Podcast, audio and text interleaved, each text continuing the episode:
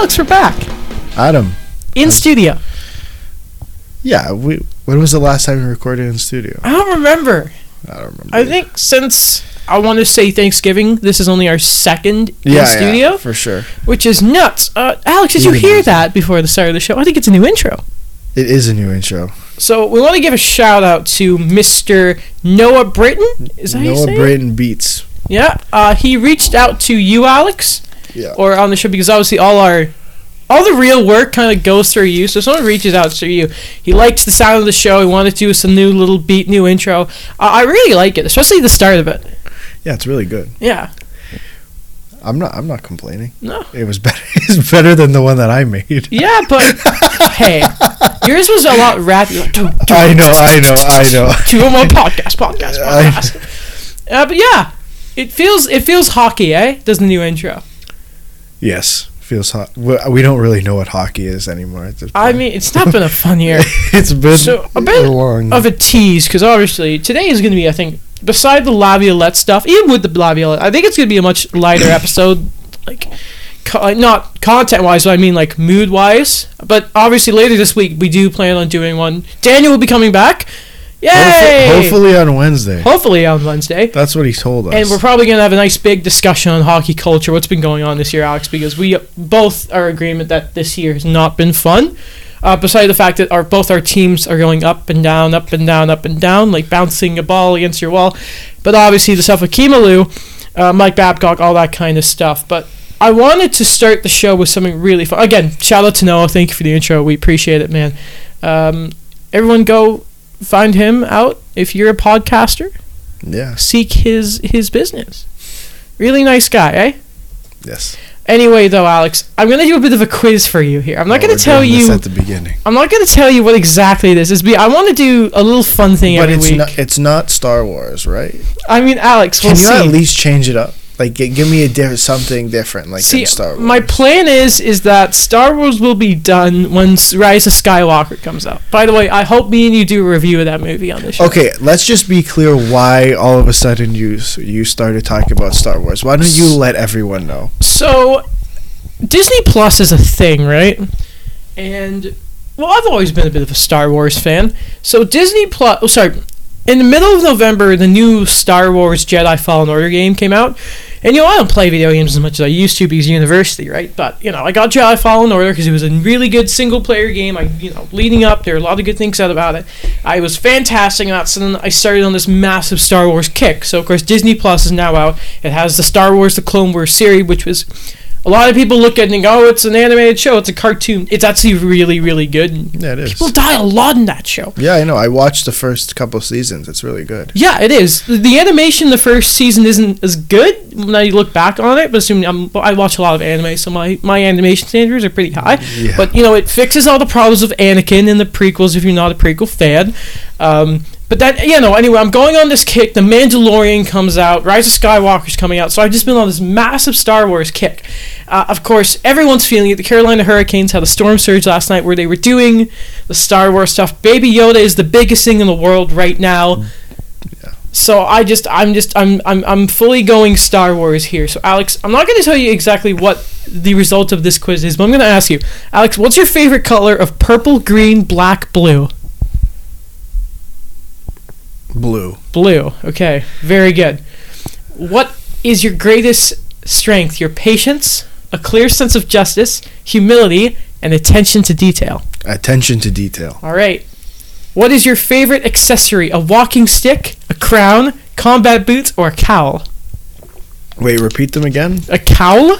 No, all of them. Combat boots? Yeah. A crown, a walking stick. These are tough options. A walking stick. All right. You're one with the force. How do you wield this power? For winning a fight, to lift large objects, teach others its powers, and helping those who can't help themselves. Now, which one of these Yoda quotes best represents you? For my ally is the force, and a powerful ally it is. Fear is the path to the dark side. Fear leads to anger. Anger leads to hate. Hate leads to suffering. Yeah, that one. There's still two more. Always pass on what you have learned. Do or do not, there is no try. Do or do not, there is no try. All right. I feel like you forgot the second one. Okay, you've been betrayed. How do you react? Plot revenge, call the authorities, walk away, try to talk to them. Plot revenge. Plot revenge. Oh, you know, you got to step up. You got to drop the mitts next time you see them. People hate you when... Sorry. People hate it when you throw food, give them orders, get snippy, disappear for hours at a time. Get snippy. Get snippy. I'd call that being lippy. If you were to Jedi, you would dedicate your life to teaching, finding inner peace, a cause, family. A cause. A cause? There's only two more questions here. What do you like to do for fun? Hiking, volunteering, laser tag, or meditate? I'm going to go with laser tag. I've never been laser tagging. It's okay. Last question here. What is your greatest fear? Losing trust in yourself, failure, the death of those you love the most, the rise of tyranny. The rise of tyranny. By the way, this is on the official Star Wars website. What? You are Obi-Wan Kenobi. This was which Jedi are you, Alex? You're a natural leader and mentor, always ready to lend your expertise. Alex has his hands in the air. He looks quite victorious. To those willing to listen and learn, you have a natural curiosity for the world and are often regarded as even-tempered. That is not true. That one's not true. I got Kanan, and he's like from that one's not true. From Star Wars Rebels. I wasn't happy with Kanan. I was really going for Anakin, but I was going to go too dark side. But anyway, Alex, let's go to the hockey. The real reason people are here. So you know how we start the show, don't you? The Power Hour. It's the Power Hour. I think today we dedicate the Power Hour to our good friend of the show, Noah Britton. Oh, my God. Oh, I closed my notes. Everyone's a friend of the show. Everyone's a friend of the show. Okay, I'll start. Yeah. Since you closed your notes. I guess we're going to start with Ken Holland and Mike Babcock. Hey, boy. So, I think we talked about it last episode or two episodes ago. Johan Franzen or Chris Chelios, I guess, to start, was talking about his time in Detroit. Specifically, he mentioned Johan Franzen. Then later, Johan Franzen came out and talked about Mike Babcock and what he did in the dressing room, what he did on the bench, and his treatment specifically towards Franzen. And it was quite bad. Like, we all thought it was bad with the Mitch Marner story. It just continued to get worse. And obviously, Ken Holland was the general manager in Detroit at the time, and he had some things to say. He was asked, he is now with the Edmonton Oilers. He was asked about this incident, and it seemed like he really didn't know what was going on. And both of us called that a load of BS. Now, we've heard a lot of different things, right? Mm-hmm. We've heard from Jeff O'Neill. We've heard from Carlo Koliakovo, who said things like... What did they say? Something along... I can't remember. Koliakovo said that every year the leadership group in Detroit would go to Ken Holland to try and get Mike Babcock fired. Right. And it seemed like from the quotes directly from Ken Holland is that really wasn't happening, or he didn't know about it. And this is directly from Chelios on the Spin Chicklets interview. When something did happen and there was some second guessing and it got to Kenny Holland came down to the room and had this speech and supported Mike Babcock. It was a great speech, but it was to tell everybody in the room, if you don't like it, you could be traded. So come up and see me to be traded.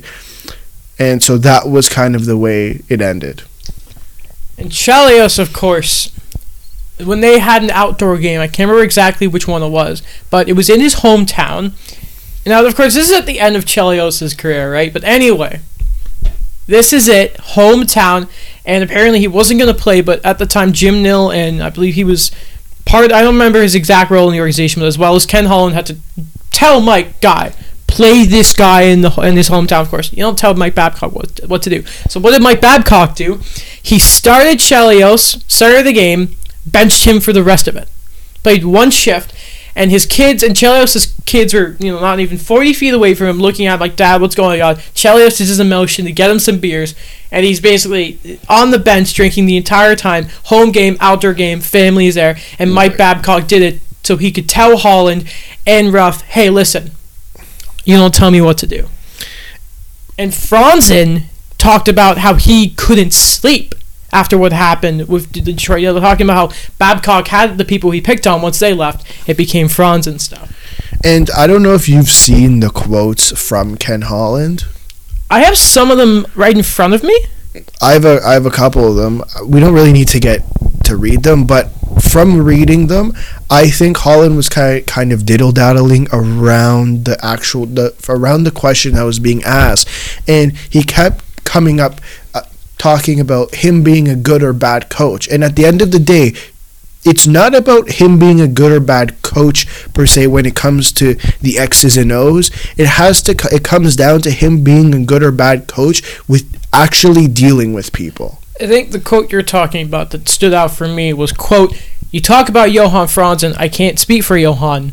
He added, that's Ken Holland. And when he came out, he was very clear and said Mike Babcock was a tremendous coach. He doesn't like him as a person, end quote. And like you're saying, it's not about him being a great coach. It's about him being a terrible person and what he put Johan Franzen through. And I think that's what everyone has been getting at. Yeah. Is that from the day the Mitch Marner stuff came out, it wasn't about Mike Babcock being a bad coach when it comes to the X's and O's and when it comes to the tactics. Sure, some of the things that he liked to do were old-fashioned, but at the end of the day, it worked. Mm-hmm. It's about how he deals with players on the bench, off the ice, in the dressing room. That's what I think a lot of people... are not getting, because they're still pushing back on Mike Babcock being a bad coach when it comes to the X's and O's, when it's not. That's not what any of these situations are about. Because if it was about him being a bad coach, we wouldn't be having this deep of a discussion. The face of the game wouldn't be changing right now. Right. If it was just about, hey. If Bill Peters and Mark Crawford and Mike Babcock were bad coaches when it comes to the X's and O's, we wouldn't be sitting here for the last how many months discussing how the game needs to change. Mm-hmm. We've already had that discussion, and it's not as serious. The X's and O's of the game, the discussions that you and I have had on the podcast, off the podcast, are not as serious and are not even close to the seriousness of the conversations we've been having for the last 2 months. Mm-hmm. So, if we want to quickly move on to another coach who's had some stuff against him, Peter Laviolette. There was a clip going back to when he coached the Flyers, and what it looks like is there's no denying it. He hits one of his former players. Unfortunately, I can't get the thing up right now. I can't remember the guy's name, and I can't. Ville Leino. Yeah. And so we talked about this last night. And added to all of this, Dan Carcillo, who's probably been one of the more outspoken members of hockey period for the past few years, also added, here's a little quote, talking about Peter Laviolette. Of course, Carcillo was with the Flyers 2009 to 2011, while, of course, Peter Laviolette was the coach back then. Quote, "There were a lot of things that annoyed me about him. He was one of the guys that liked to be the rah-rah guy. Send you out for fights when you know that he never fought. There's a lot of stuff that I don't agree with what he did, his coaching methods," end quote. Before going to the punch, because I think me and you were a bit of a disagreement with that, Carcillo's comments there, I actually find really weird. Because there's this part where it's like, rah-rah guy send you out to fight when you know that he never fought. That sounds to me, because did Peter Laviolette play? Because that sounds like, you know what people say about Craig Berube, that they fight for him, like they are willing to go out and play for him because they know he served his time when he was a coach. Maybe I'm not reading Carcillo's comments properly there. He played in the AHL. See, it sounds more to me there that he's complaining that Laviolette sent them out to fight. Which is, and I don't know if you've looked at the work that he's doing besides, obviously, for sure, he's been talking about hockey culture since basically he's retired. Mm-hmm. A lot of the stuff he talks about is, yes, this type of stuff, like what we've been talking about for the last 2 months.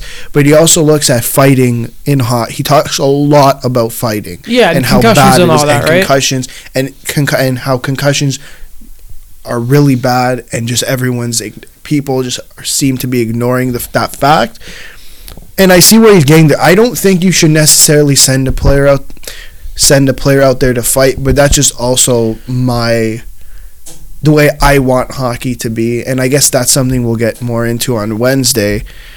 I don't agree with saying you're going out there to fight, or you go out there and hurt that guy, because we both know that happens, or has happened in the past. The thing I think of right away is back then, remember, 2011. It's really weird to think that was 8 years ago. Yeah. Think of what the Leafs and the Habs were back then, right? That was when it was like, hey, trade Ovechkin. And remember that back in the Habs. When you look at that, I think, you know what's really weird? What team was that again? The Flyers. Yeah. Okay. What's the Flyers' identity? Or what do that fan base think their team is? If you're going to win or lose, you be the Broad Street Bullies. Right. That's just the expectation. And again, we're not saying it's right, but that was kind of the identity of the Flyers, and it always kind of has been. So, you know what I have a problem with, though? No, I agree with what you're saying. Yeah. Everything you're saying is absolutely right. The only thing I have a problem with in this scenario is we've been talking about concussions. Like, there's documented evidence of how bad this is. Science. Like, it's, and you know, and I've been saying this is recent. It's not recent. It's just been talked about loudly recently. This science goes back decades. Like, it's not even like recent that this science is out there. Are you injury prone? No, I'm prone to being hit in the head. Like, you can't come at me and say, yeah, we should have fighting in the NHL because it's good for hockey, because I can't sit there and give you a list of reasons why it is. No. And I get where you're coming from. It's the culture at the time. We're not saying it's right. It was just, yeah, no, I get what you're saying. That's just what it was like. But when, I guess for him, it's looking back on that and saying the fact that he told players to go out there and fight isn't necessarily right. Mm-hmm. I don't think that's the incident everyone was. So yeah, then there is talking about. So there's this gif that's been going around, and it's back with this incident with Leino and Laviolette, and Laviolette looks to punch him in the side of the helmet. You can clearly see he makes contact. Now this is the quote. This is from Leino. I know I'm saying that wrong. I'm so sorry. It's just by the time he played, it was before I was a hockey fan, so I'm not very familiar with the guy, and he's not Peter Forsberg, so I don't. This is the first I've heard of this guy. So this is the quote. There are a lot of emotions in the game, he told ESPN. Coaches get fired up and things happen. I don't think Peter tried to hit me, and it looks worse in the video than it was. Peter was a very passionate and emotional coach. That made him good, but sometimes stuff like that happens. Nevertheless, it shouldn't happen. Now, Laviolette, we're going to add a second. I'm going off an Athletic article, by the way, from Adam Vingan. So when me and you were talking about this, I said kind of the same thing here. Laviolette hits him, and the guy doesn't even react. So I agree that he probably didn't mean to, or because if he wanted to hit him, I know, but it's just the action of him punching a player or hitting a player in the head, which is the problem. That's the I don't care if you want to punch him on the not punch him or rile them up, you slapping them on the shoulder, like, you know what I mean? Like, there's ways to do it. Maybe. That's the only thing I had a problem with. Also, he said that Laviolette did apologize to him. Okay, then there we go. I mean, hey, it's did more he than do like... it? Listen, did he do it? He apologized? Did he do it again? Not that I've seen. Unless something comes up and that he's been actively doing this or he did this for a stretch of time and did nothing, then I have a problem. You did it, you apologize? Mike, it's different from... Well, Mike apologized, and he said he did it after the fact, but still, there's nothing about Franzen that's come out. He didn't... Of course, Bill Peters... Lawyers know, but after the fact, there's nothing come out with his apology to Kima Lou. Right. Peters, we know... He said he apologized. Did, but Akimu Liu said, no, he didn't. Yeah. I'm inclined to believe Akimu Liu. The thing with Babcock is he did it in Detroit and he continued it in Toronto. Mm-hmm. So, sure, you can apologize all you want, but if you do it, apologize, and then do it again, it's like the apology meant nothing. Mental manipulation, why being an advocate for mental health? Like, come on. Yeah. So, but I thought this was really an interesting thing for Peter Laviolette. When I first saw it, I thought, oh, no. But also, I don't remember Nashville being a really, like, go out and fight your team. Like, especially now that even when they had Shea Weber, I don't remember them being that. I mean, Peter Ford. I understand Ryan Johansson's a bit of a prick, but you know, Phil Forsberg, Craig Smith, PK Subban isn't really like that guy. He's more about the finesse on the ice when he was there than that. I mean, Roman Josi. Maybe he's a guy who's changed with the times. Yeah, it'd be nice if more coaches did that, wouldn't it? But anyway, anything else you want to talk about? Carcillo, Laviolette. Of course, we're going to go more onto it next episode. No, I'd rather wait till next episode. So I think now we just have a lot of fun stuff going on for the rest of this show. Starting with Nathan MacKinnon is full of hogwash. See, I love Nathan MacKinnon. I've argued on this show at points that he could be the best player in the world. And not anymore. He's easily top three, though. He's with Sid and Connor. I think he's number three. Yeah, behind Sid and Connor. Mm-hmm. Connor number one, Sid number two, right? Yes, sir. So Forbes did this article, and the article was actually more of a thing of, hey, so what's it like being one of the best in your sport, but hey, you're the most underpaid? And MacKinnon turned it into, I thought it's a brilliant PR move, that when it comes time for his next deal in 4 years, of course, Nathan MacKinnon has one of the best contracts, the best contract in the league, right? Wait, who's it a PR move for? Nathan MacKinnon. That wasn't a PR move for Nathan MacKinnon. That was a PR move for the Colorado Avalanche. Anyway, so MacKinnon says in this thing that for his next contract, he's going to take less. Again, I'm paraphrasing here, by the way. I have the quote. Now, okay, please give me a read, Alex, because I think it's been said about this, but... Yeah, on my next deal, I'll take less again because I want to win with this group. All right. Now, Nate.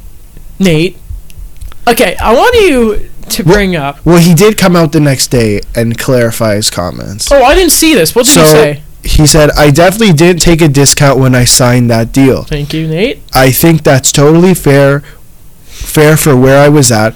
Obviously, I'm thankful to be making the amount of money I'm making.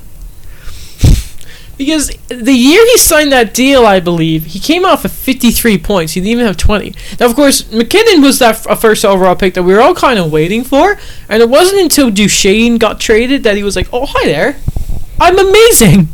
So I think I'm good. I'm very happy you brought it up because I didn't know he said that. And I was about to go on what people like Mike Johnson have been saying. Like, dude, you signed for... I thought it was a bit much when he first signed that deal, I remember. And then he all shut us up, but... So, I was reading, and I'm sorry, I cannot remember where I found this. I was reading somewhere that he was offered a 2-year deal and a 7-year deal. I saw that on Twitter, yeah. And he took the 7-year deal for the security. How much does he make now if he's an RFA, I wonder? Oh, more than Marner. Ha! More than Marner. Oh, yeah. Oh, for sure. For sure. Because if he took a 2-year deal, he would have been an RFA after the 17-18 season, where he finished with 97 points. He would have made more than Marner that year.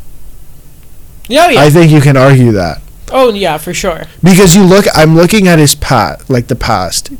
53 points the year before, 52 the year before that, 38, and then 63 in his rookie season.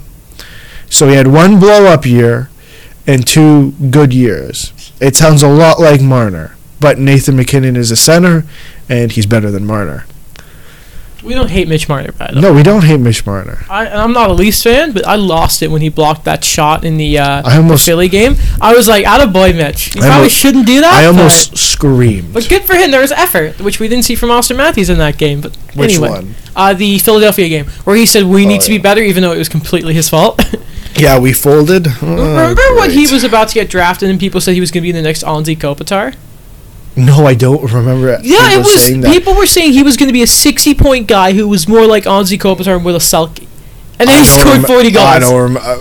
I believe you. I don't ever remember saying that. You know, Montreal was a lottery ball away from getting him. He was almost a Hab. But he's not. I'll take it. Cole Caulfield's going to score more goals. Anyway, though. You know what I love?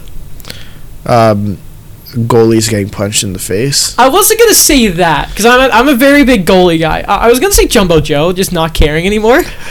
So he was clearly just going into Mrazek, like just completely digging into it. If Lucic was there, Joe gets sucker punched, but like Joe's not just poking it. And I didn't know, like, if you go fiercely into that, that can really hurt a goalie.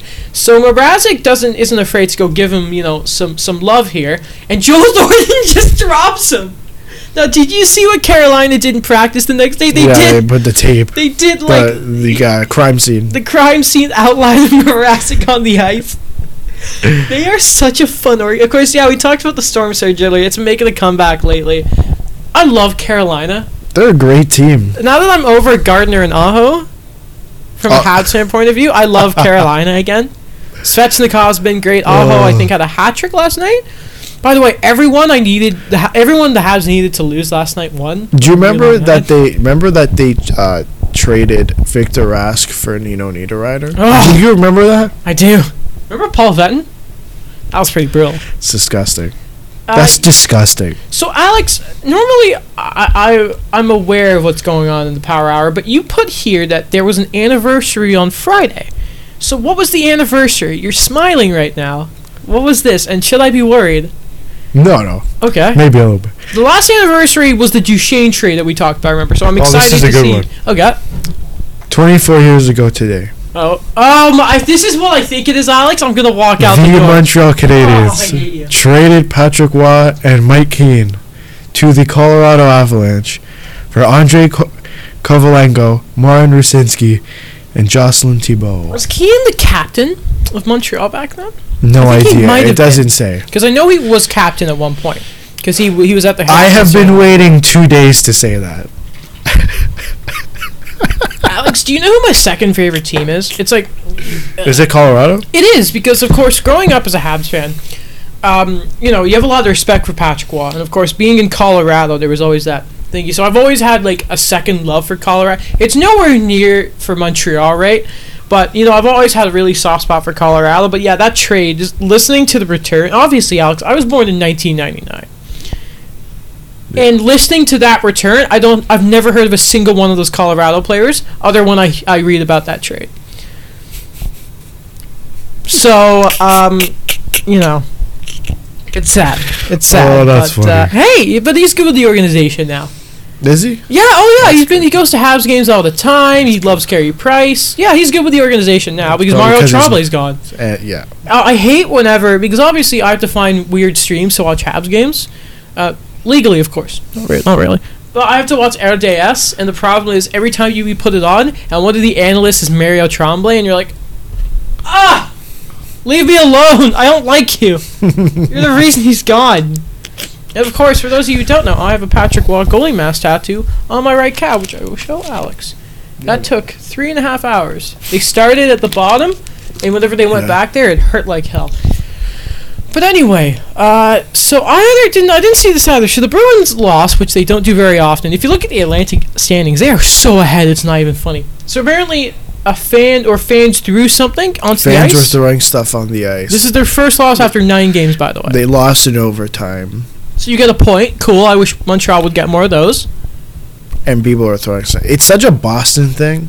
Them in Philly. It's always them. Yeah, but the thing with Boston is, though, and I think we pick on Boston a lot. Yeah, they deserve it. Because they get all the nice things. Because of who we are fans of.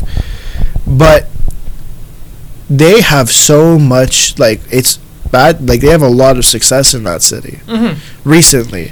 Like, the Patriots, the Red Sox, the Bruins, and then the Celtics. I'm not a big basketball guy, so I couldn't tell you about the Celtics. It's ridiculous. Yeah. Like they have a lot of success. A winning culture. And you lose one freaking game, and it's the end of the world. Big deal. Get over it. I mean, get over it. The fan base that I belong to threw a white towel when the Bruins beat us 8-1, so... Oh. Yeah, but you lost 8-1, and you were in the middle of the losing streak. I think it was the sixth loss. And how much success have you had? No offense, I haven't either. How much success have you? They've been to the conference finals once since 2014. Right, but how about? I think like twice in the past decade, and that's been it. Into the conference finals, it's been it. See what I mean? And I like and they've missed the playoffs for nearly 4 straight years. So they have nothing to complain about. Yeah. Ridiculous. But so Patrice Bergeron's hurt, and this is a little thing. And if you've ever been to like an optional skate, you see this all the time. Like those players were like, those are your extra guys. Like Mike Riley when I went, Keith Kincaid, all the extra guys would go around and pick up the pucks afterwards. But Patrice Bergeron was by himself at practice, just shooting away. Then he goes and he cleans up every single little puck. You probably saw it on Twitter. I know Ryan O'Reilly does the same thing. I saw someone talk about it. But Patrice Bergeron. It's hard to... You hate the Bruins, but you cannot hate Patrice Bergeron. I don't hate Bergeron. It's so annoying. He's rich. He's probably the best two-way player of all time. He's extremely handsome. It is not fair how handsome he is. There's a lot of players on that team that I do not like. But Patrice Bergeron? But Patrice Bergeron is not one of them. Bacchus, piece of crap. Probably good. He's a good person, but piece of crap. Brad Marchand. Nope. Don't even get me started. No one likes. No one. I bet there are Bruins fans that the only even if he has that logo at times, they're probably like, I hate this guy, but he's for my team, so I love him. You know, Jake DeBrusk. Nope. No, don't like him. David Krejci. Don't like him, but you never really notice him. But that's fine. Zdeno Chara. McAvoy's a piece of crap. Yep, Chara's. I have a lot more respect for Chara. Yeah, because he's played 1,500 games. But, you know, when he accidentally broke my captain's neck, it was a bit like, I hate... He got booed at the Bell Center for like a decade. Yeah. You just Tuukka Rask is amazing. Well, as a Leafs fan, I don't need to tell you why you hate Tuukka Rask. Yaroslav Halak's our backup now, so that's just a slap in the face to Carey Price. How about David Pastrnak? Yeah, because he scored a hat-trick in the 8-1 game. I can't stand Pastrnak. Okay. Like, I don't hate him yet, but... When you're on pace to score 80 goals... I'm not a fan of you. His release is deadly. Oh, it's deadly. He just won't stop scoring on Montreal. So, do you want to save Taylor Hall for the end of the power hour? You just want to get it out of the way. Sure. So Brady Kachuk gets the maximum. This is really weird. I don't know how these fines seem to work because Evander Kane got a max fine of $5,000. So did. Which one is different? So by the way, Cernak didn't get anything, did he? Nope. Nothing at all. What did I say? So Brady Kachuk ended up getting a fine of $2,486.56 for a cross check on Scott Laughton. Did you see it? I did. You didn't see a problem with it? It was scummy, but I wouldn't have given it a fine to be honest with you. No, you know what the thing is? He cross checked him. Scott Laughton's on the floor, drops the gloves. Brady Kachuk drops the gloves and goes in for it. You don't see a problem with that. He's a Kachuk. Scott Laughton's on the floor. Yeah, but that's not an excuse anymore. I may have seen a different clip then. That's not an excuse anymore. I know they were going after each other all night. And Laughton got the game winner, didn't he? And he went by and was like, "Hey, Kachuk, suck it." Here, I'll send you the tweet with the clip. And since we're talking about the Kachucks, can Drew Doughty shut up? What did he say this time? He was talking about going into, and paraphrasing here because I'm just remembering it. Did you get it? Hold on. Did you text it to me? Yes, I did. I will bring it up. There it is. So hold on. We'll pause on Doughty. Kachuk jumps Laughton. Let's look at this quickly. #FlyersTalk. So he hits him down. All right. And then, oh my god, that is terrible! He didn't get suspended for that? Oh my god! I'm not gonna yell about it. So he hits him back, Laughton is still on his knees, and that is... Kachuk would be a really good flyer. That should be a suspension. No, apparently not. I want to quickly... And, certainly the top reply is just tagging player safety. That is that's really bad. But so anyway, how many games would Kadri get for doing that? He'd get 10. Oh, at least. Yeah. Because without a question. Yeah, not even a question. Without a single question. It's absolutely ridiculous. Did we have a show since Colorado? The game against Colorado and Toronto, or no? Yeah, we did. We did? Okay. I forgot if we talked about Kadri or not. But yeah, so Doughty goes in. He talks about going to Edmonton. He praises, sings their praises, Edmonton, and he's just trashing Calgary. I'm like, wait, why is he doing that? And then I see that they were playing the Flames, and he was saying, "Oh, I'm completely done with them." He's doing normal Drew Doughty style, and he contradicts himself. But then, like, the Flames ended up winning. The Flames are on a 4-game winning streak, by the way. It's like, shut up, Drew. You just look like a joke now, and your team is losing. Exactly. His team is losing. He has nothing better to do. He's just racking in the money. He will continue to rack in the money, and his team's not doing anything. And he can't do anything about it. I like Doughty. And I think I said last time the Flames in LA's play, I'm like, I love what Doughty's doing, but it's getting a bit silly now. Like, you can't go, like, when he said this is over, then he hip-checked Kachuk. It's like, dude, seriously? Like, is he just trying to keep himself relevant? Is this what's going on here? Well, I mean, when the most entertaining of your part of your games now is your mascot. Did you see what happened on Twitter? I know where they were going back and forth with the Barracuda, right? With San Jose's affiliate team. So they took it. So the Barracuda posted a picture of. It was a win, right? They beat. It was a win, but no one was. I don't remember, but no one was in the stands. Yeah, it looked empty.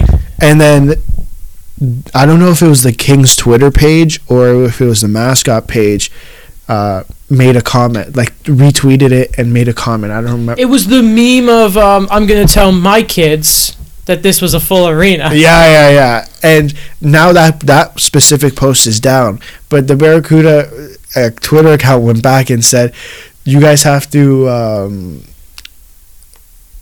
comment on AHL arenas when your team is last in the league." I remember seeing it, and it was the Kings back in because the Kings like had the first real funny Twitter account when it comes to the NHL, and I forget who they were ripping. They were saying, "Oh, we've had better goaltending than you for 8 years," and then you look at Jonathan Quick. And he's totally trash now. I feel bad for Jonathan Quick. Yeah. We've talked about him before, though. Yeah. Again, in 2014, we were robbed of Quick versus Price because of one Chris Kreider. Eric Engels has the biggest balls in the world for saying the Habs should get Chris Kreider. I heard that. It was on Hockey Central, right? He's been saying it in a lot of places, and I don't know how I feel about it. I don't know how I feel. You wouldn't want a Chris Kreider on your team? I'm still hurt. Okay. We'll give it a few more years. We talked about it for a second, but yeah, 4 straight for Calgary. Lucic scoring in back-to-back games, including his first of the season. Yay! Good for Luch. I know we harp on him a lot, but Jeff Merrick talking about how looking at Lucic in the game just around him has changed so much. I have a lot more sympathy for him. But then I remember what he did to the Habs. I'm like, yeah, never mind. You know who else got a goal last night? Who? Zach Ronaldo. Oh, Let me read you a stat line. 1 goal, 5 minutes of ice time, 1 hit, and 15 penalty minutes. He just needs an assist, and he's getting that goal he had. I'm assuming he did fight, didn't he? 15 penalty minutes. How? I remember when they called him up, people were like, that's going to solve your problems. I don't think it's going to solve your problems. But good for Calgary that they're getting on board. Goudreau might be back because he had a wicked setup for Sean Monahan the other day. What do you think is happening in Calgary? Is it a matter of them having a new coach and they're just riding that, and then they're going to end up regressing? Or? So their new head coach, is it Jeff Ward? Yeah. I know he was doing some crazy stuff when it came to line changes and saying like, "Hey, we're gonna change things up here." And I know he was an assistant with Claude Julien in Boston, so everything I've heard that he's a great coach. And I mean, we saw the instant effect in Toronto. Say what you want about their play today, with this little stretch, obviously. But I think whenever you fire a coach, there's always that jump in confidence, right? And at the same time, the Flames have too much talent not to succeed. Johnny Gaudreau's not staying bad forever. And I mean, so you think they? Well, my guess is they're going to ride it out with Jeff Ward for the rest of the season. But you think they can get back on track? I mean, listen, they're tied for the second wild card spot. The only reason they're not in the wild card is because Vancouver has played one less game than them. It's not like it's too bad. No, it's still the Pacific. which is so annoying. I'm looking at the Pacific again. And one team could go on a little streak here. By the way, the Sharks lost 3 straight. God damn it. You thought they were back up. I did. I was clearly wrong. But Calgary, I mean, I think the thing, looking at how tight it is there, yeah, they can do it. It's just like it looks like Vegas are starting to wake up too, which is really nice. But I just someone needs to catch Arizona and Edmonton because this isn't normal. I'm very happy for Arizona. Say what you I'm happy for Arizona. I'm just looking at the teams in the Pacific quickly. I don't care about the Kings. Well, I like Anze Kopitar, massive fan of Anze Kopitar, but Doughty, like I don't care. You're bad now. The Ducks, I was kind of excited for, but. Not surprised. You know, the Sharks, I'm really disappointed for because I can't tell you how big a fan I am of Erik Karlsson. Do you think there's a coaching change coming there soon? Get a goalie. Get a goalie. And you're fine. Yeah, but they didn't have a goalie last year, and they did it. And I give that more credit to Pete DeBoer because Erik Karlsson has been better. He's already matched his goal total from last year. We know what he can do offensively. Just get a goalie. Get a goalie. You've had the time to change it. That's easier said than done. Who's willing to give up a goalie? I think the Habs would be willing to trade one. Who? Charlie Lindgren. He has a career 9-10 save percentage in the NHL. How many games? How many games? I will... It's not a lot, but... Right, and that's... But he's that's cheap. Where the concern comes to. But he's cheap. I think he would be a safe bet to take on. I don't think it would take a lot to get out of Montreal. Because I think... if I'm Charlie Lindgren, I want out right now because he's being passed up by a 20-year-old now. Yeah, we'll get to Caden Primo later. Yeah. But you know, but good for Calgary. They're bringing it all together now. Good for them. So Cale Makar is hurt. Yeah, after a clean hit from Brad Marchand. I just want to emphasize it's a clean hit. It's just we're not used to that, are we? I know. There's no real update. I know both him and Grubauer left last night's game against Boston. But Grubauer ended up back on the bench. Makar didn't. There were reports that could have been... Like, there were rumors. People were wondering if it was concussion protocol. I'm pretty sure we would have heard if it was concussion protocol by now. I think they'll be fine, man. Like, it's... I think this is more of a hit to his...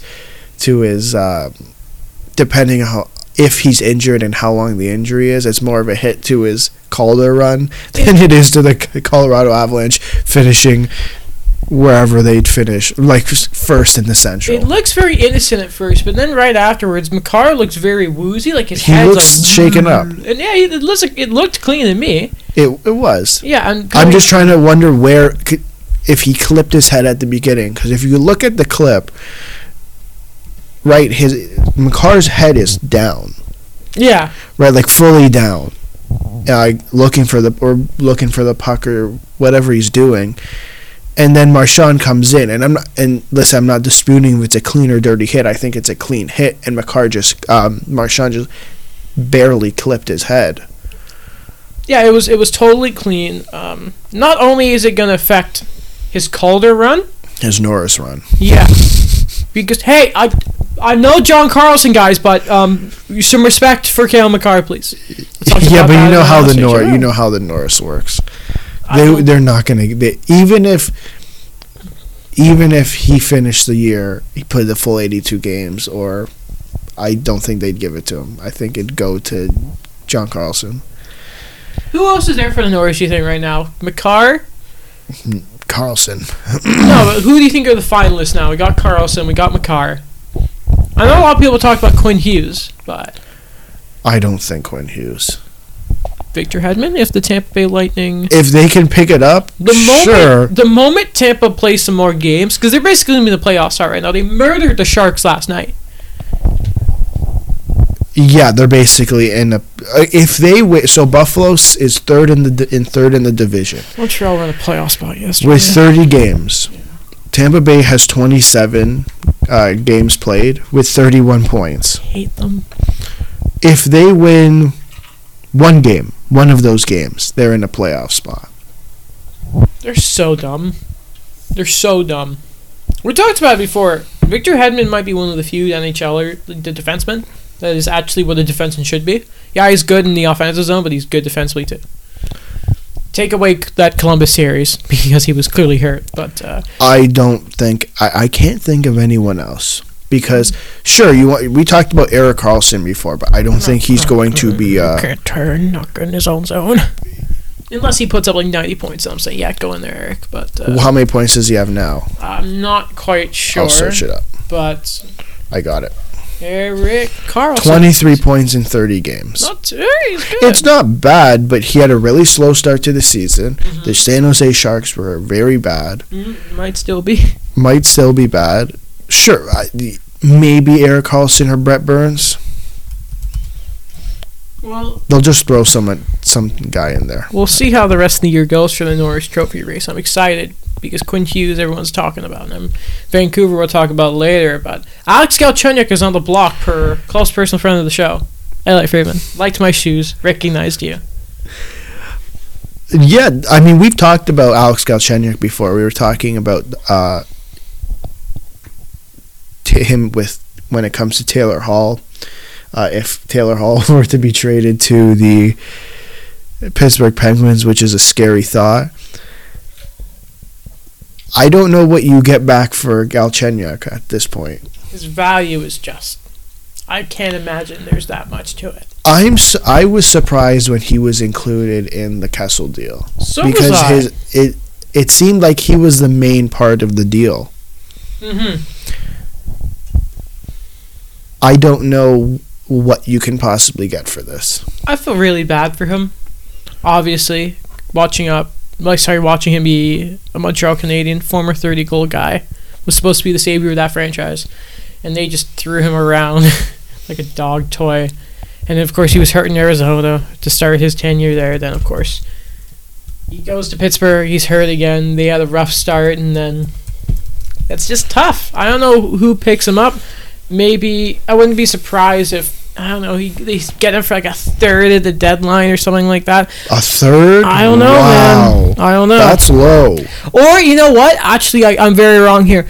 Or somebody misses on Taylor Hall and he gets the Tomas Tatar treatment and someone overpays. I could see that. Yeah. And then he turns it around. Not a first, second, or a third, but I could see somebody using him as a consolation prize. The thing, so I have his stats up. Mm-hmm. I don't know if he's a 40-point guy or 50-point guy because it goes last year 41. He was hurt. 51, mm-hmm. 44, 56, 46. And he's only 25. Yeah. So it's not like he's on the decline. I believe he's an RFA at the end of the year. So that's a tough one for teams to look at. A 40-point guy, you can still play him in the top six. I don't know if he's a center. I really don't anymore. I don't think so. I don't think you can play him at center, and I wonder if they knew that going in. But hey, still a 40-point guy, 40, 50-point guy who before has scored 30 goals. Okay, let's look at teams who have been looking for a forward. The Buffalo Sabres? Arizona. Oh, yeah, maybe you could see, I mean, Pittsburgh's a little row with injuries. If they can somehow get rid of maybe a Colin Miller deal, Zach Bogosian. I mean, not Colin Miller, but yeah. The fact that they have an excess of defensemen, and you look at the Pittsburgh Penguins and say, wow, that defense is just very questionable. It's always hurt. I would look at the Buffalo Sabres and say, hey, let's take a chance on Alex Galchenyuk. You could play him in your top six. Brian Dumoulin is on IR for a little bit. Thought we mentioned that. He had surgery. Oh, did he? Ooh, sure. Well, that's not good. Of course, they traded Eric Goodbranson. But still, I mean, they've been trying to get rid of our boy Jack Johnson. That's not happening. But, I mean, hey, if you can do a Colin Miller deal that involves Alex Galchenyuk, a change of scenery thing. Well, no, change of scenery for Chucky. At the same time, Miller just probably wants to play because Buffalo. And I'm looking at Buffalo's lineup, and I think he'd fit on that second line with Skinner and Johansson. I like that. That's a lot of skill. That's a top six. Chucky can shoot, man, and Mojo. And Jeff Skinner. Yeah. I think Buffalo's the place for him to go. Well, you know what? I agree. I think you heard it here first, folks. There's going to be some sort of deal involving Chucky and Colin Miller. But I guess let's finish off. We talked about it a little bit earlier. Taylor Hall, it's looking more and more likely that he's probably going to Colorado. But there's been some talk about Arizona. Heard. There's been a little bit of talk from Arizona, and last night on Headlines they were talking about it, and it seems really one-sided at this point that New Jersey are encouraging teams to make offers. That's not good. And it doesn't seem like a lot of teams are budging at the moment, but teams are sniffing around. Apparently, New Jersey, it could take up to 4 pieces to get Taylor Hall, and I don't know what those pieces would be. I'm assuming a prospect. What we've talked about this before. Yeah. We know, and I don't want to get into too much of this conversation again. But it's at least a first and a prospect, and I think it's only a first if he resigns. I don't think they're getting a second. I think it's a second. I really do.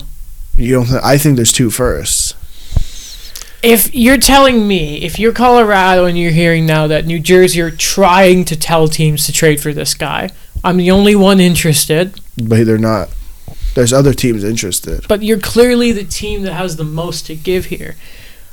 I would say this. It's a first if you end up giving Connor Timmins. If it's Bo and Byram, I'm not giving you a first. Bo and Byram is a completely different story, then. He's a young defenseman. Yeah, they're both young defensemen, but Bo Byram is significant. I think is a different level. Looked really good in Ottawa one day. Sorry, go on.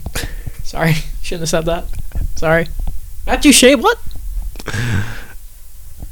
Yeah, I agree. If it's Bo Byram, then you're adding.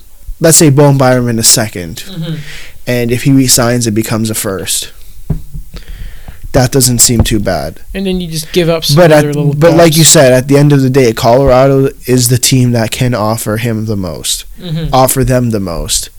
And I think if you're going down, I think second is Arizona. Because they do have prospects who they can let go of and picks.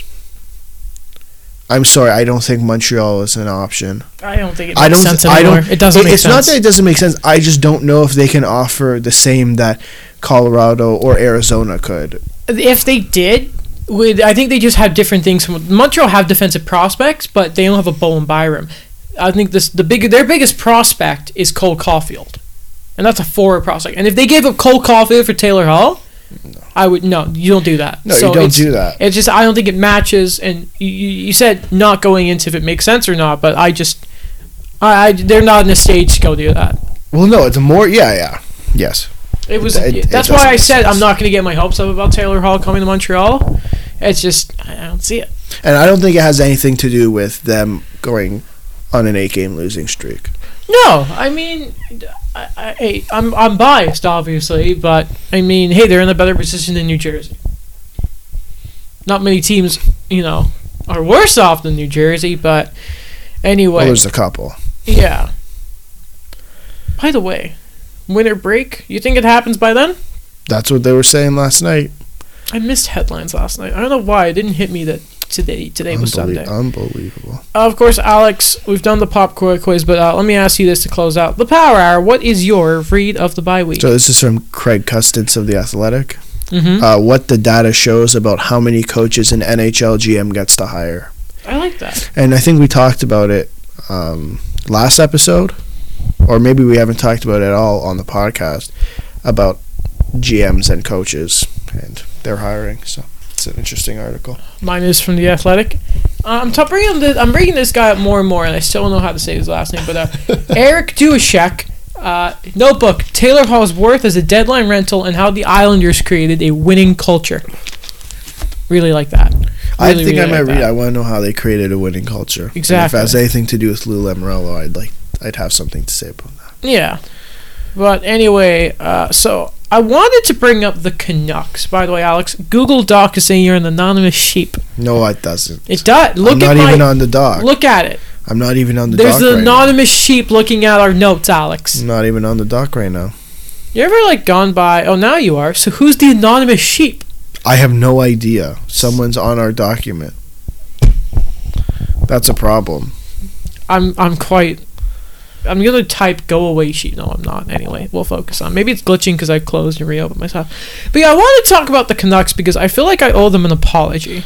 Why do you owe them an apology? Because I thought they were going to be really terrible. I thought they were just going to be, like, you know, I thought they were going to scratch and claw for a wild card, but, you know, they still are because the Pacific is, you know, but, you know, I'm looking at their team, and I thought, I still don't agree with the JT Miller deal, but amongst players with new teams, he's top of the scoring. He's obviously not on Panarin's level, but, I mean, he has 31 points in 30 games. Yeah. Which is, I didn't expect that. Of course, Pettersson and Besser are fans, but they need no introduction. Markstrom and Thatcher Demko has been a good little backup, a little alternative for Jacob Markstrom, which is, you know, I think a lot of us questioned if he was really going to be as good as we thought. As good as the NHL, EA NHL game thought.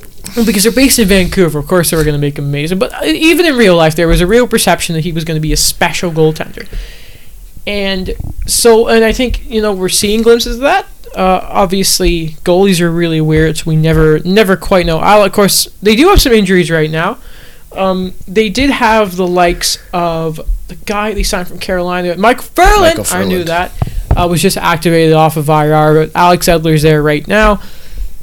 I think there's a lot been made lately about Quentin Hughes. You just call him Quentin? Yeah, I don't know why, because I have Cat Friendly up, so I just looked at it. See, my whole thing was stretching because I couldn't find Vancouver on Cat Friendly.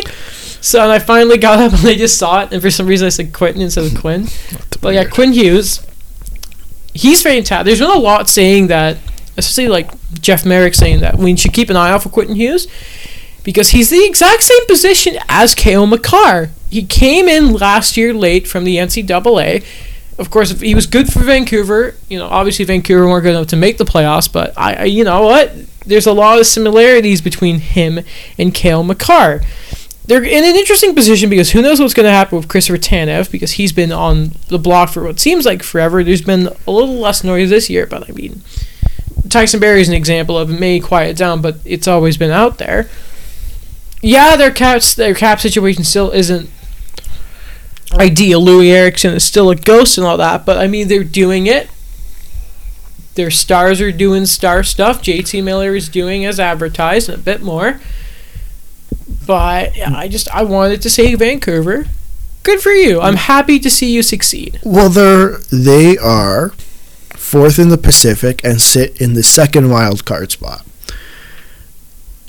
If the Vancouver Canucks were going to make the playoffs this year, and I don't think either of us predict that they were going to make the playoffs? I don't think so. If they were going to make a push for the playoffs, this is where I thought they would sit, in a wild card spot. I don't think they were good enough to be in a divisional spot. I think the big thing was we thought the Pacific would be the big three from last year.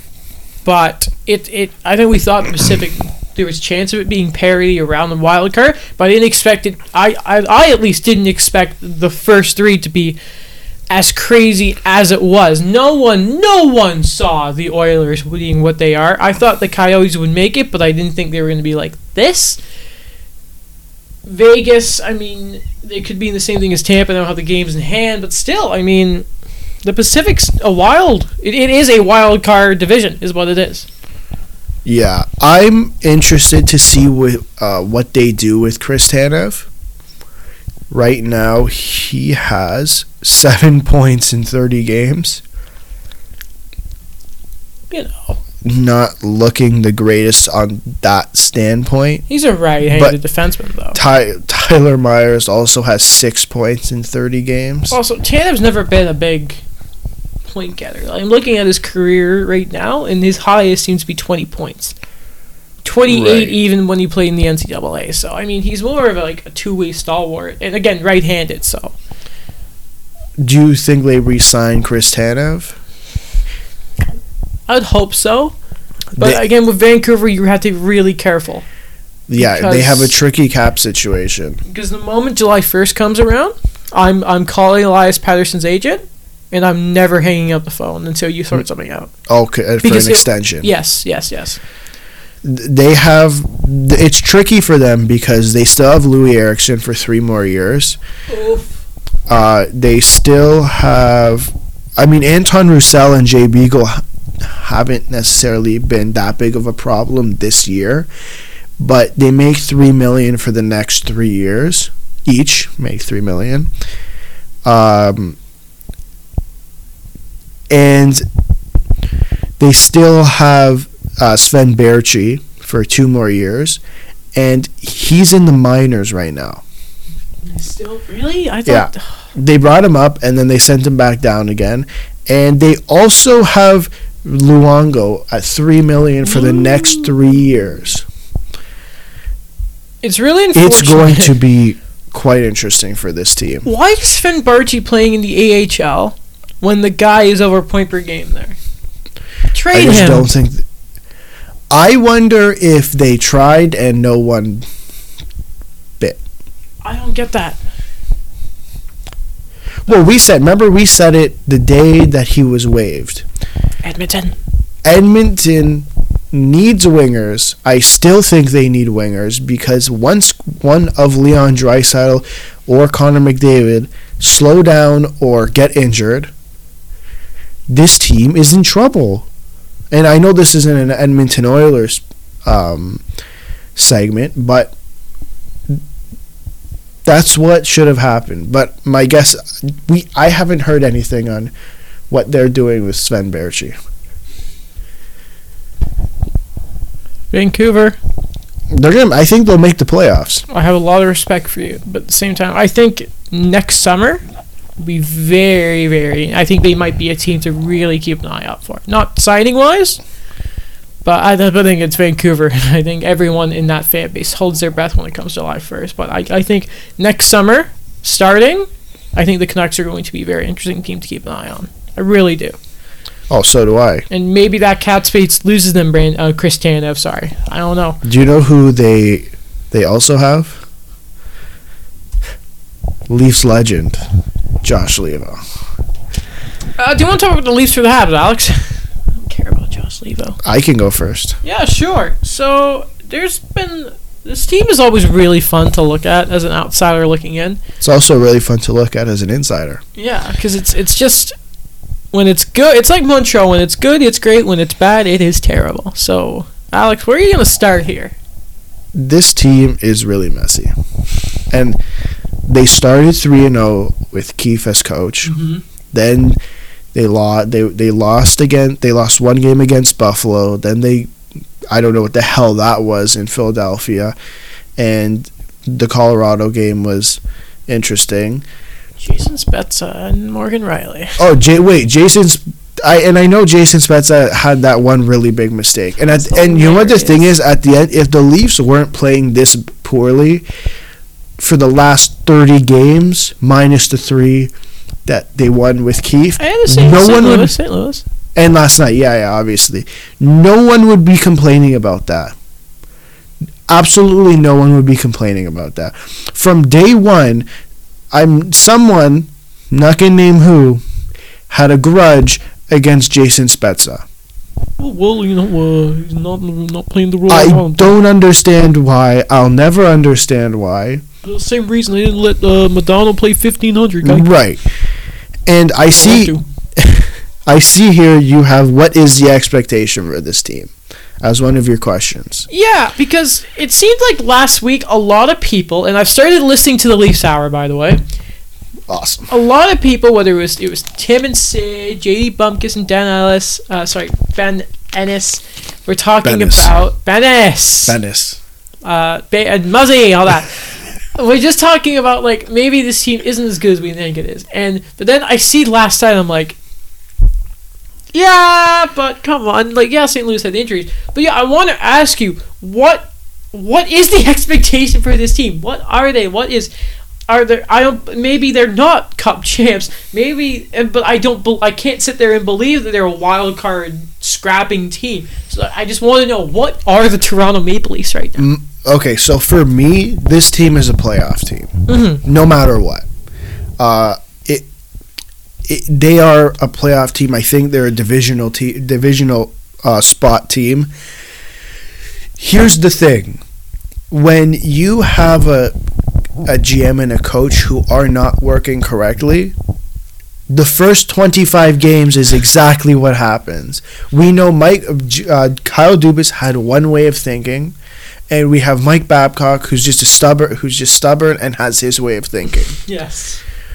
And I'm going to be honest, and I've said this multiple times, he had the biggest ego in that organization. He had a bigger ego than Kyle Dubas. He had a bigger ego than Brendan Shanahan. God, he probably has a bigger ego than Larry Tannenbaum. I wouldn't be surprised. And the thing is, it wasn't working.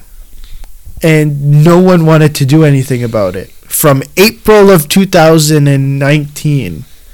no one wanted to do anything about it. Except Dubas. Rumored. We don't know. Because he won't admit it. Did you see? I forget which game it was, but they just cut to him. It was in overtime. Yes. It was against Columbus because he was line matching. This man line matched in 3-on-3, 5-minute overtime. And Dubas was just like, come on. I think Shanahan was there. Dubas looks at Shanahan and says something. And if it's not, I'm going to effing fire this guy. Dubas I don't know what is wrong with him. Tried to get the guy fired. Oh my God, that was hilarious. In overtime. My head hurts just thinking about it. Line matching 3-on-3. Because Matthews and Nylander, I think, were on the ice to start, and then all of a sudden both of them come off, and it's Kerfoot and Mikhaev. Huh? What? Who are you? Oh God! Yeah, they're a playoff team. So they're a playoff team. But the thing was, they weren't playing like a playoff team because number one, no one cared, and number two, the system or whatever style of they were afraid to make mistakes. The thing is, at the end of the day, this team is not good defensively. No, they're at best okay in their own zone, and if the coach thinks he's going to change that, it's not going to happen.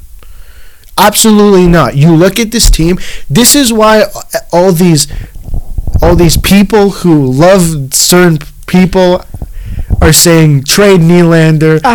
We should just blow everything up. Let's trade Matthews. Screw it. Who am I? You should trade Nylander. When I drafted Morgan Rielly. Oh my God! No, I like Brian Burke. Or Anthony Stewart. They're not doing it. They're not doing the details. Listen. I love Stewie, but listen. I want to make a Hockey Central bingo card.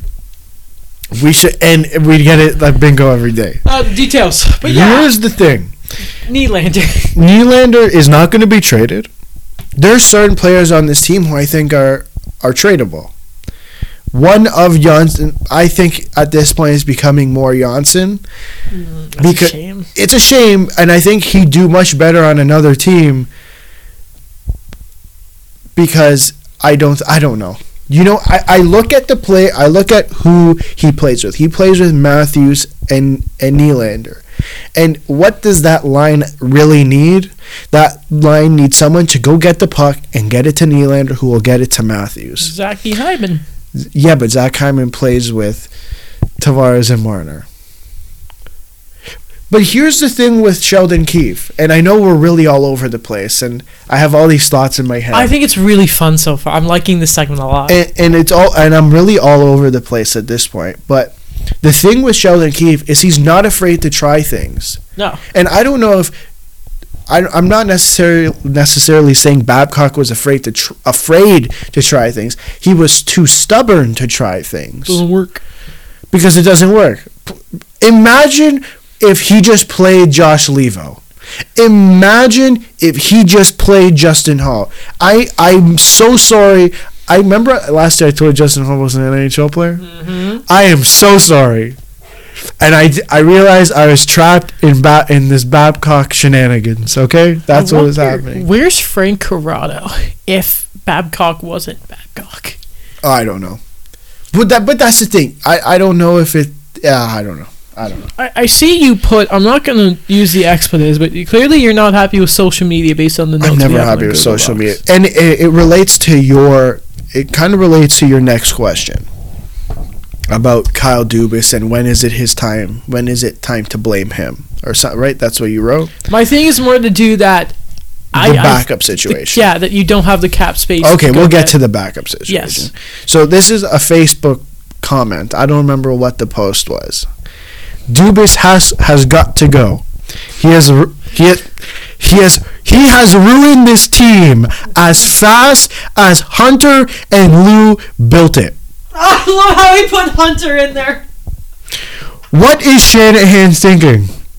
This team is a disaster. Not making playoffs is the embarrassment needed, even though Dubas will come out saying, I still believe in this team. Ha ha ha, ha ha ha ha ha. Question. Zip it. How old is the person? I don't know. I was too afraid to check. I guarantee you we both know how old this guy is. Their profile picture is them with a goatee and sunglasses on. Probably. Are you kidding me? Listen, we've talked about this before. Bringing in Lou...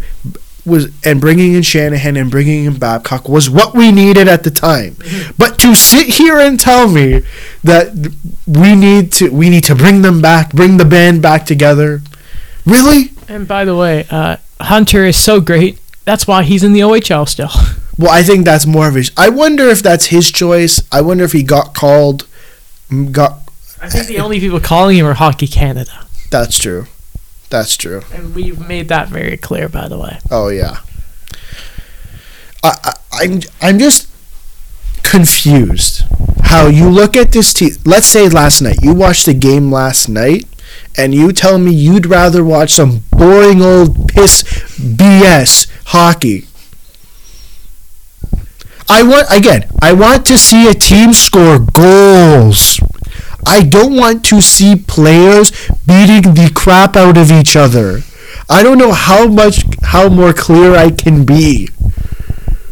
I don't know how more clear I can be. I think it's ridiculous. Alex, I think it's a big problem that because of social media. You know what's funny? Before I started doing this journalism stuff at Ryerson, I hated using the term social media, but I use it now to sound professional. What would you rather use? I know it just sounds weird. It just felt like an old person term to me. Okay. But I just lost all credibility saying old people. But you know, it's just we take it too seriously. I think at points because like the two of us. I think or just generally everyone does because it's you know it's the idiots and they are the loudest. What gets the most attention, Alex? It's negativity. Steve says it. What gets more views, Steve's hat picks or the dang-its? It's the dang-its. All right. No, I know, I get it, but the thing is, it's so when you go click on anything Leafs related, like to be honest, I'm not gonna lie. Most of the things I click on are Leafs related. I'd assume most of the things you click on are Habs related. Yes. Right. So every time I click on the comments, so you know what? Maybe I can get something useful out of it, and maybe talk about it on the show. Every time I click it, it's something about Dubas. And listen, you know, I am the biggest Dubas fan. Mm-hmm. From day one, I knew that he was the right hire because. I knew he was going to better this team. And I know, listen, he's never been a GM in the NHL before. He's new. And I get it. The negotiations did not go well. But you can't sit here and tell me that he's the worst GM for this team and that anyone else would have the same problem. You're telling me Lou would handle this 10 times differently than Kyle Dubas. Lou trades Nylander. 100%. Nylander? What does he do with Mitch Marner? Yeah, you're telling me he trades Mitch Marner? That's stupidity. That's one, just stupid. That's a possibility that he would, because I think Lou trades Mitch. That's stupid that he that's what would happen. That's just stupid. Komarov is still a Leaf. Matt Martin is still a Leaf. Bozak is probably still a Leaf. Don't tell... Yeah, because John Tavares is not coming to the Toronto Maple Leafs. He's probably a shark, if we're honest. Probably a shark. Probably a shark. Making $2 million more. Because the big thing was Dubas put together the pitch, right? Yeah. And, of course, he brought in Masai Ujiri. I don't see Lou doing such a creative thing. And I think that was what really swooned Tavares. So, yeah, they don't probably have... Yeah, they don't. You're right. They probably don't have Mitchie. They probably trade Nylander. Or at least I think one of them goes at least. But... Because I think there was a mishandling at the start of the negotiations with Nylander. I think the Marner one was just a mess with everything going on with Ferris. But I think Nylander probably gets signed a more reasonable thing or earlier. But I think Mitch is probably gone if he holds out like he does. I wonder... Ferris. We've talked about it before. We know the culture that Babcock created in that locker room. Mm-hmm. And we've talked about this before. If Babcock is not coach, what do the negotiate... All three negotiations, what do those negotiations look like? Mitch is easier for sure.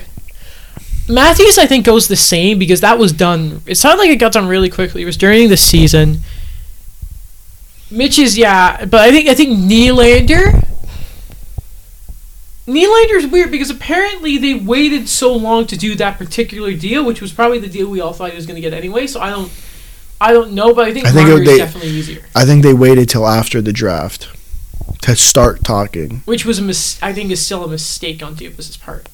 It's definitely a mistake on Dubas' part, but they gave him the job. What's your main focus at that point? Signing William Nylander or creating a freaking pitch to bring in John Tavares?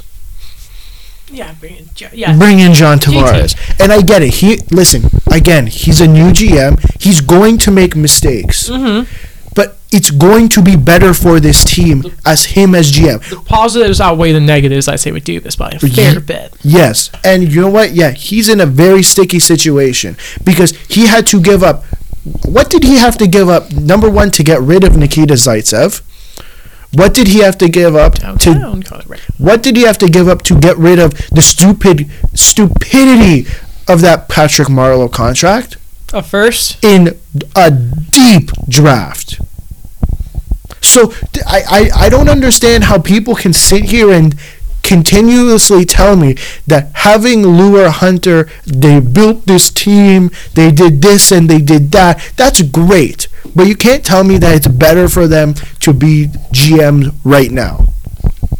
I find it really weird. Yeah. And I guess let's get to the backup situation. Yeah. So another mistake there. I think it is very fair that...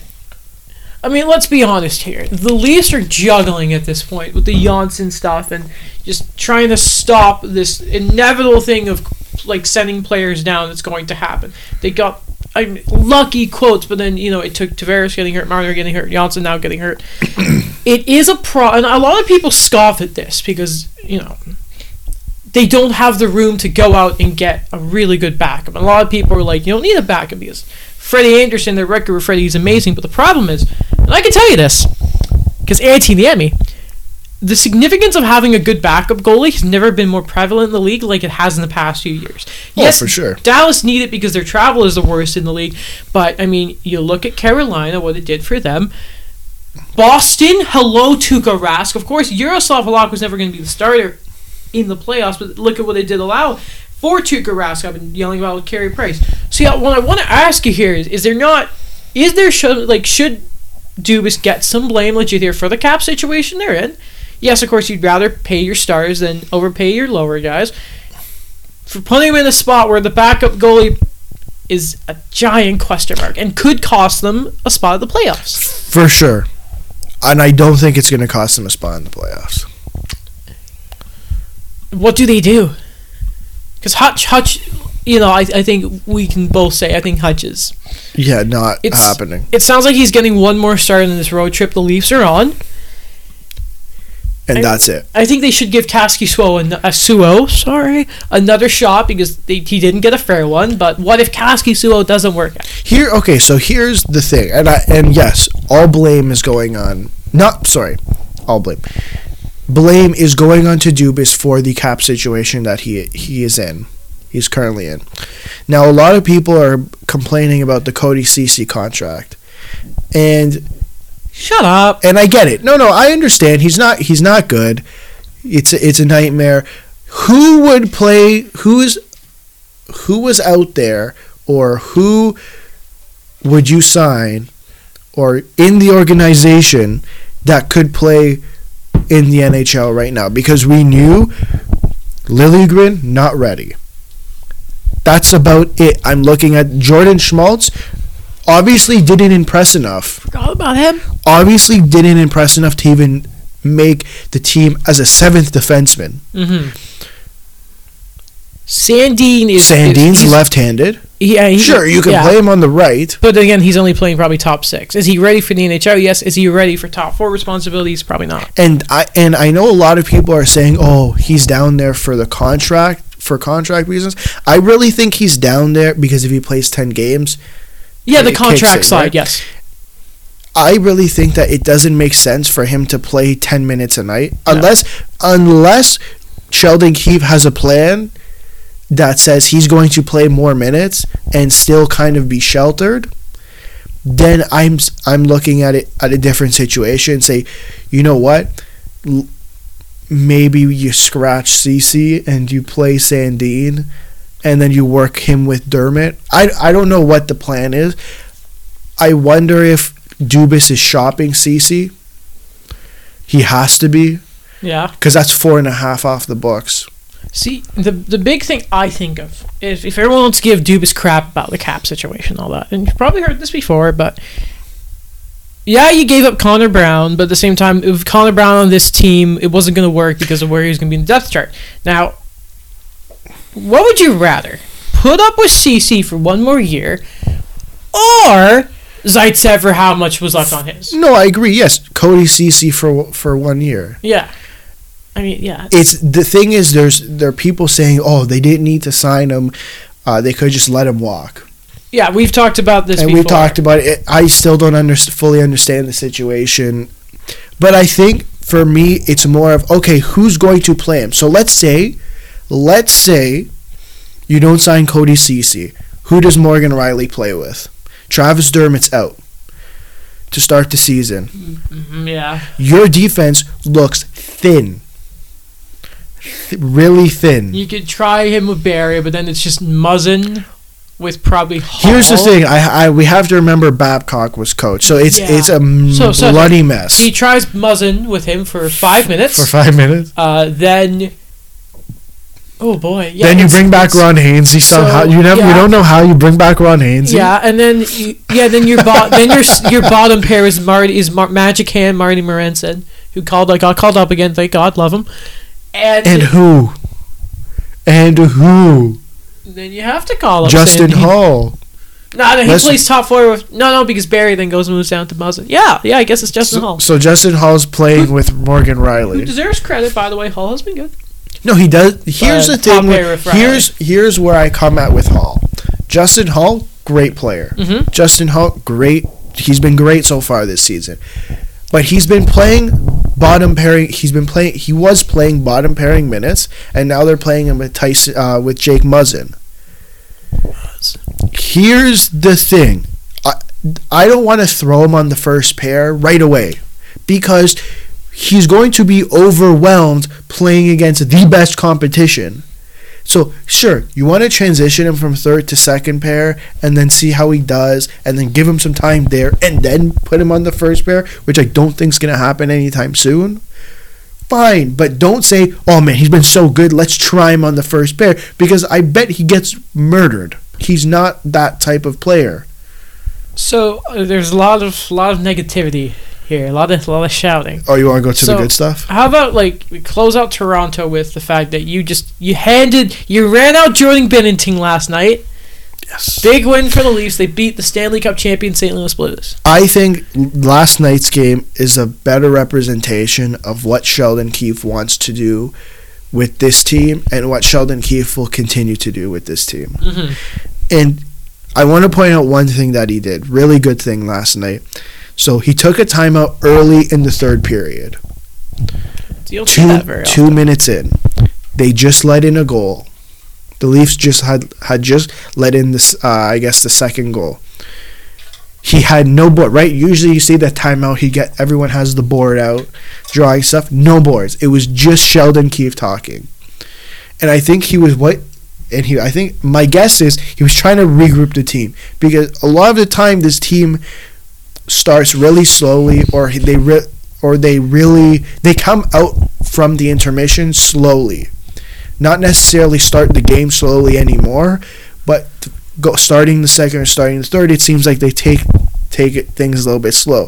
For him to call a timeout and try to regroup the team that early says a lot about Sheldon Keefe, and it says a lot about what Mike Babcock wasn't doing with this team. And knowing what they were like when it came to the third period under Babs, not just this year, but for the last 4 years. Yeah, I think the one we all remember is the one when they first played Line A, hat-trick Line A, that famous game. Yes.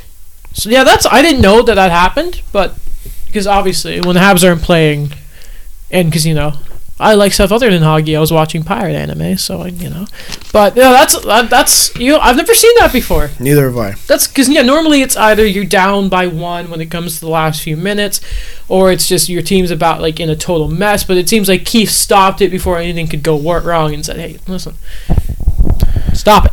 Calm down, boys." That is all I have to say today. I think this team we're going to see more of that from Sheldon Keefe and the Toronto Maple Leafs. That's good. Yeah. It's interesting. A lot of stuff happening in the Atlantic right now. Yes. Some teams on the up. Some teams. Buffalo are kind of stagnant. Yeah. It looks like Florida's going down a little bit. Tampa's about to wake up. They're rubbing their eyes in that. Boston, they're obviously Boston. God damn it. Detroit are doing a really good job of being bad. Like a really good job. Commendable. Yeah, surprisingly bad. They're going to get the 4th overall pick, by the way, because that's how it works. Imagine Alexis Lafreniere on that team. Whew, that'd be deadly. I hate the Atlantic already. Don't do that to me. That'd be deadly. Yeah. All they need is a goalie. You can get that. You're Steve Eiserman. You just say like, "Hey, I'm past the left side." I'm predicting it here. Braden Holtby signs with the Detroit Red Wings. Could you imagine? What happens if Torrey Krug signs with the Detroit Red Wings? Wait. What? Torrey Krug? Say what? I don't want... Oh, yeah, because he's a Michigan guy. They've been talking about that. He is a Michigan guy. And they could use another good defenseman. They could just use good players. But anyway, we can close up the show with the Montreal Canadiens. Since we last talked, Montreal played twice. They lost to Colorado, where it was 3-0. Montreal ended up losing 3-2. They were probably the better team for the second and third. They had a really bad first period, though. It was Kane Primo's first NHL start, and there was one bad goal. It was Gabriel Landeskog in a bit of a break, but the problem was the first two goals were the result of Shea Weber and Jeff Petrie both getting beaten down the wing, which is the reason they don't play together. People are saying, "Hey, Subban, Vatanen." But you know what? It was a game, Alex, that I look at and I think, would you have loved to get a point out of it? Because it was the back half of back-to-back for Colorado. Yes, they had their backup in. Kadri was out for that game. But he was? Yeah, he was. Really weird. But at the same time, Landeskog and Burakovsky were back. So a bit terrifying. By the way, MacKinnon? Yeah, he's good. It was nice. A little bit. Cale Makar too. But you know what? I think the losing streak made this loss... I thought it was going to make Habs fans get really pissy about it. But I saw at the end of the game, a lot of people were saying, "Great game." It just sucks because of the losing streak. If they had gotten more wins, it's probably wouldn't have meant a lot more. But at the same time, it was the Habs losing to a team they should lose to. And was it the right... Beside the Landeskog goal, Primo was really good. Yeah, so that was what I was going to ask you about. Because last episode, when we found out he was going to get called up and we found out he was going to play against Colorado, or we didn't know at the time, we were just kind of... He was going to play against Colorado or New York. Mm-hmm. I was personally questioning the decision in playing a 20-year-old in the NHL. Yeah, you texted me about it. Oh yeah, I thought it was a mess. It was. I think it was. It was. it was Berkshire or Dumont said. Yeah, it was Dumont that said after the Landeskog goal, he probably should have had that, but then again, you shouldn't play him against one of the highest offensive teams. And Berkshire said, congratulations, this is your first NHL game, Primo. Welcome to Nathan MacKinnon going down the wing and shooting on you. Yeah. But, I mean, he rose up to it. He really did. Is this something that the team looks to continue doing? Like, continue keeping Primo up? No, right? I think it's a short-term thing. And I think it's the smart thing to do. Do you think Kincaid, they sent, I don't know if we talked about this, but they sent Kincaid down to just kind of gain his confidence in the AHL, and then they're just going to bring him back up? I think so, yeah. Okay. And you notice I brought up Lindgren earlier. Yes. Because I thought he was going to get the call-up. Doesn't look like it. And I think he should. I think it looks like it's either going to be him or McNiven, who's another goaltender they have. And I remember Lindgren talked to Mark Dumont and said to him that, hey, like, I was pissed off. I won't lie. I thought I got a chance. So, yeah, it's weird for Montreal. And, of course, there was the Jesperi Kotkaniemi, Nikita Zadorov incident. Yes, I wanted to talk to you about that. It happened right away. I was at the game. And I think we're going to get into it like in like 5 seconds here, but I just wanted to say I think a big part of Montreal having that crappy start was I think the winds got blown out their sail a little bit by this. So it's around, like, not directly behind, but against the boards in Colorado's zone. This is about like a minute or two into the game, right? And it sucks because they just reunited the Finland line with Lehkonen, Armia, and Kotkaniemi. And Zadorov goes in on him, right? And if you look at it slowed down, it looks like he kind of brings his leg up and slew-foots him. And then Jesperi has a really nasty spill. They show this replayed once on the Jumbotron. And you see he does a complete flip and lands on his head. He has a concussion. Yes. We don't know how long he's out for. He put a post on Instagram about Finland's Independence Day, shaking his hand with Saku Koivu.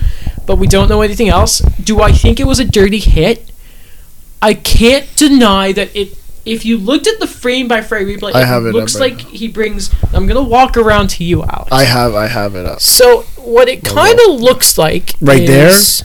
Right there? Where he lifts his leg. Yeah, right there. It does it or does it not look like he kind of lifts his leg there? A little bit. So, the problem here is a lot of people were saying, but how does that result in Jesperi just kind of being flipped? Now, at the same time here... Jesperi Kotkaniemi may be 6'2", and he put on 10 pounds of muscle over the summer. He's less than 200 pounds. He's still a small guy. He's a very lanky fellow. Now, Nikita Zadorov has a reputation for being a monster. Yeah. He's a big dude. So I think a lot of it was... Do I think it was a slew foot? Yeah, I do. But at the same time... It's just a mountain... We talked about it with Drew and Ovechkin. It's a mountain versus a toothpick. So, do I think it should have been suspendable? I think a lot of it was a bit of a mess. I wouldn't have given Zadorov a lot. I probably would have given him one game because it kind of mirrored the Mackenzie Weegar-Pettersson stuff, but it wasn't... I don't think it was malicious. Okay. I didn't think it was suspendable. Just because the reason... Like, if you look at the hit... Sure, it could be considered a slew foot, depending on how you look at it. But he also, because it's the way he fell, and he flipped, and his head hit the ice first. It's two parts, isn't it? It's a two-part hit, or not hit. It's a two-part. Yeah, I get what you're saying. It's a difficult one to sit there and say. It's suspendable. For me, it's difficult to say it's suspendable. And I know we always talk about the NHL doesn't look at the injury when it comes to a hit, something that is suspendable. When they want to put out a suspension, and I think this is a prime example of why they don't do that because the injury is not directly related to the hit. It's The injury is not directly related to the hit. It's indirectly related to the hit. Yeah. It's the end result of it. It was... I really don't think Zadorov meant to do it. I really don't. Because, like, who wants to do that? Like, if Jesperi Kotkaniemi is 20 pounds lighter, he doesn't flip like that. He really doesn't. 20 pounds heavier. Sorry, yeah. If he's 20 pounds heavier, then it doesn't happen. It really doesn't. Right. It was a shame. I, of course, I'm a massive fan of the kid. I have a jersey. I have a T-shirt that has his name on it. I'm wearing my Duran one right now, but I have a KK one. And, you know, he had a groin injury at the beginning of the year, so hopefully... And he was looking good since he came back, so I really hope. Best wishes to the kid. Hope he comes back and he's great. I can actually call him a kid because he's younger than me. But, yeah. So, with this team, now that is another injury. Yeah. That's another added injury to Victor Mete, Paul Byron, who is looking to come back soon. Yeah, he's skating. And Jonathan Drouin. Now, that is another... That is not good for the team. It's not. And apparently they aren't looking to call anyone up, which I question. So okay. Now Nick Suzuki's taken Jesper's spot as third-line center. And Charles Houdon was brought in, then scratched, then sent down. But I think he's about to be called up because they're doing the avoiding waivers thing with him. Cap space shenanigans. Oh. Yeah, he's getting... It's really weird with Houdon. He's playing, but he's getting... I didn't know Bergevin knew this cap stuff, but he does apparently. But he has someone who knows. No, yeah. let's be real.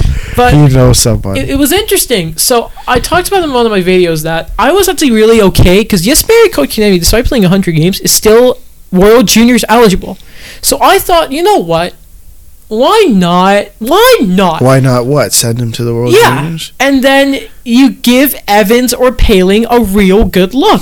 Because you're telling me Paling wouldn't love to just come in there and wreck shop? You're looking at me. I know, and I said in my video, I know it's not going to happen, but I said... I can't. Why not? I can't. It really can't. And even with the injury, I don't understand how you don't call up Paling or Jake frickin' Evans. Well, I don't understand. Okay, with Paling, I understand because Paling, the problem was you're going to play him on the fourth line. Mm-hmm. And if you call him up now, are you still not going to play him on the fourth line? You could put Suzuki back on the second line where he's been, and you can give Paling the third line center role. And you can get some penalty kill in there. Jordan Wheel or Nick Cousins could get out the power play, give Paling some time there, maybe. Please. I just, like, forgetting about the World Junior stuff, it was a wild fantasy.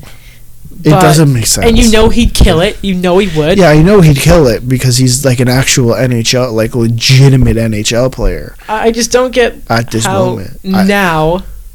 Yeah, he is, but it would have been awesome. It's selfish, but...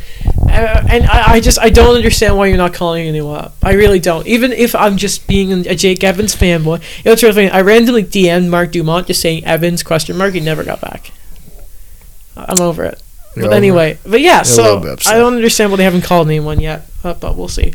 Did you just say Evans ? Yeah, because he does this thing with Evans when he scores. He just says Evans. So it's like a little joke with him. That's why he didn't respond. But he's done it. He's done the joke. Yeah. So I thought he would do something. But then Laval got killed the other day. So maybe that's why he was too busy riding. But then the Habs won another game. So then they won a game against the Rangers the other day. Talk to me about that. It was really boring. But it was a necessary game where they were in there. They were good. They were really good defensively. And that was it. They were just terrible in their own zone. Sorry, no, I don't know what I'm saying. They were really good in their own zone. It was a boring game, a very, very boring game of hockey. But it was, I compared it to GRN 400, the class, Critical Issues in Journalism. You hate to take it or to watch it, but it's necessary. Oh, okay. It was a game they needed to do. Shea Weber ended up blocking a shot, and he got like busted up. Yeah, and he was just didn't miss a shift. There's all this blood everywhere. Shea Weber's a monster. Player. Price is looking good again. Yeah, I was going to ask you about Carey Price. And then Nate Thompson, for some reason the fourth line was out there in the last minute. And Nate Thompson, chugga. Thompson, tank engine. I saw that goal. Got the game winner. So now, yeah, it's fun. I have a question about Carey Price. Yeah. So does this team, if Carey Price is playing good, this team is playing good. If Carey Price is playing poorly, this team is playing poorly. Is that a good evaluation of this team? Yeah. Pretty good evaluation of this team. It's probably been the story of this team since he was drafted. Okay. Yeah. So we know that 8-game stretch, it just was a mess, not just for Price, I think for both goalies. More Price than everything Kincaid. Was terrible. Everything was terrible. Is it picking up? It is. There were a lot of games that in that stretch they should have won, but they didn't. A lot of, you know, crappy efforts, a lot of third periods when they've just let go, not playing well in front of Carey. But, you know, it's been a thing where Price hasn't had the best November, and he picks it up right away, and it looks like he has. The big question is, yes, are they playing well, starting with Colorado and now to this Rangers game, yes. But the problem is now, does their scoring start taking a hit? Because they're a fantastic scoring team at 5-on-5, but these injuries are going to catch up with them. Right. And I think it is about to. So you say that, but they're playing the Sens. They've got some soft opponents that they lost to at the start of that road trip. I mean, the Rangers game they needed to win it after the 4-0 collapse. I'm assuming they're going to be feisty, wanting to go after Ottawa again. So I think the next few games are going to be crucial for their season. And I think if they fall apart against the Sens again and these other weaker teams, then I think that's it for the season. Because the end of the year, the Habs are just all over the road. So they have a weak set of opponents coming up. Okay. And they have to win those games. They really do. And it's going to be a very big character test for that team. A lot of adversity with all these injuries. Really is. Okay, so who's going to step up? Or who do you think will step up? First of all, it all starts with Carey Price. Right. Weber has been fantastic this year. Brendan Gallagher is leading the charge as always. In the Colorado game, Zadorov gave him like 6 cross-checks in a single shift because Brendan Gallagher. So it's going to be Gally and that entire Danault-Tatar line, which has always been fantastic. Nick Suzuki needs to continue to have a good rookie season. Lehkonen has had a really good stretch despite how crappy the rest of the team has been. Joel Armia has had some really good spurts. So it's going to be those guys. Younger guys like I've been talking about this year. Jeff Petrie needs to really be Jeff Petrie again. Isn't it a contract year?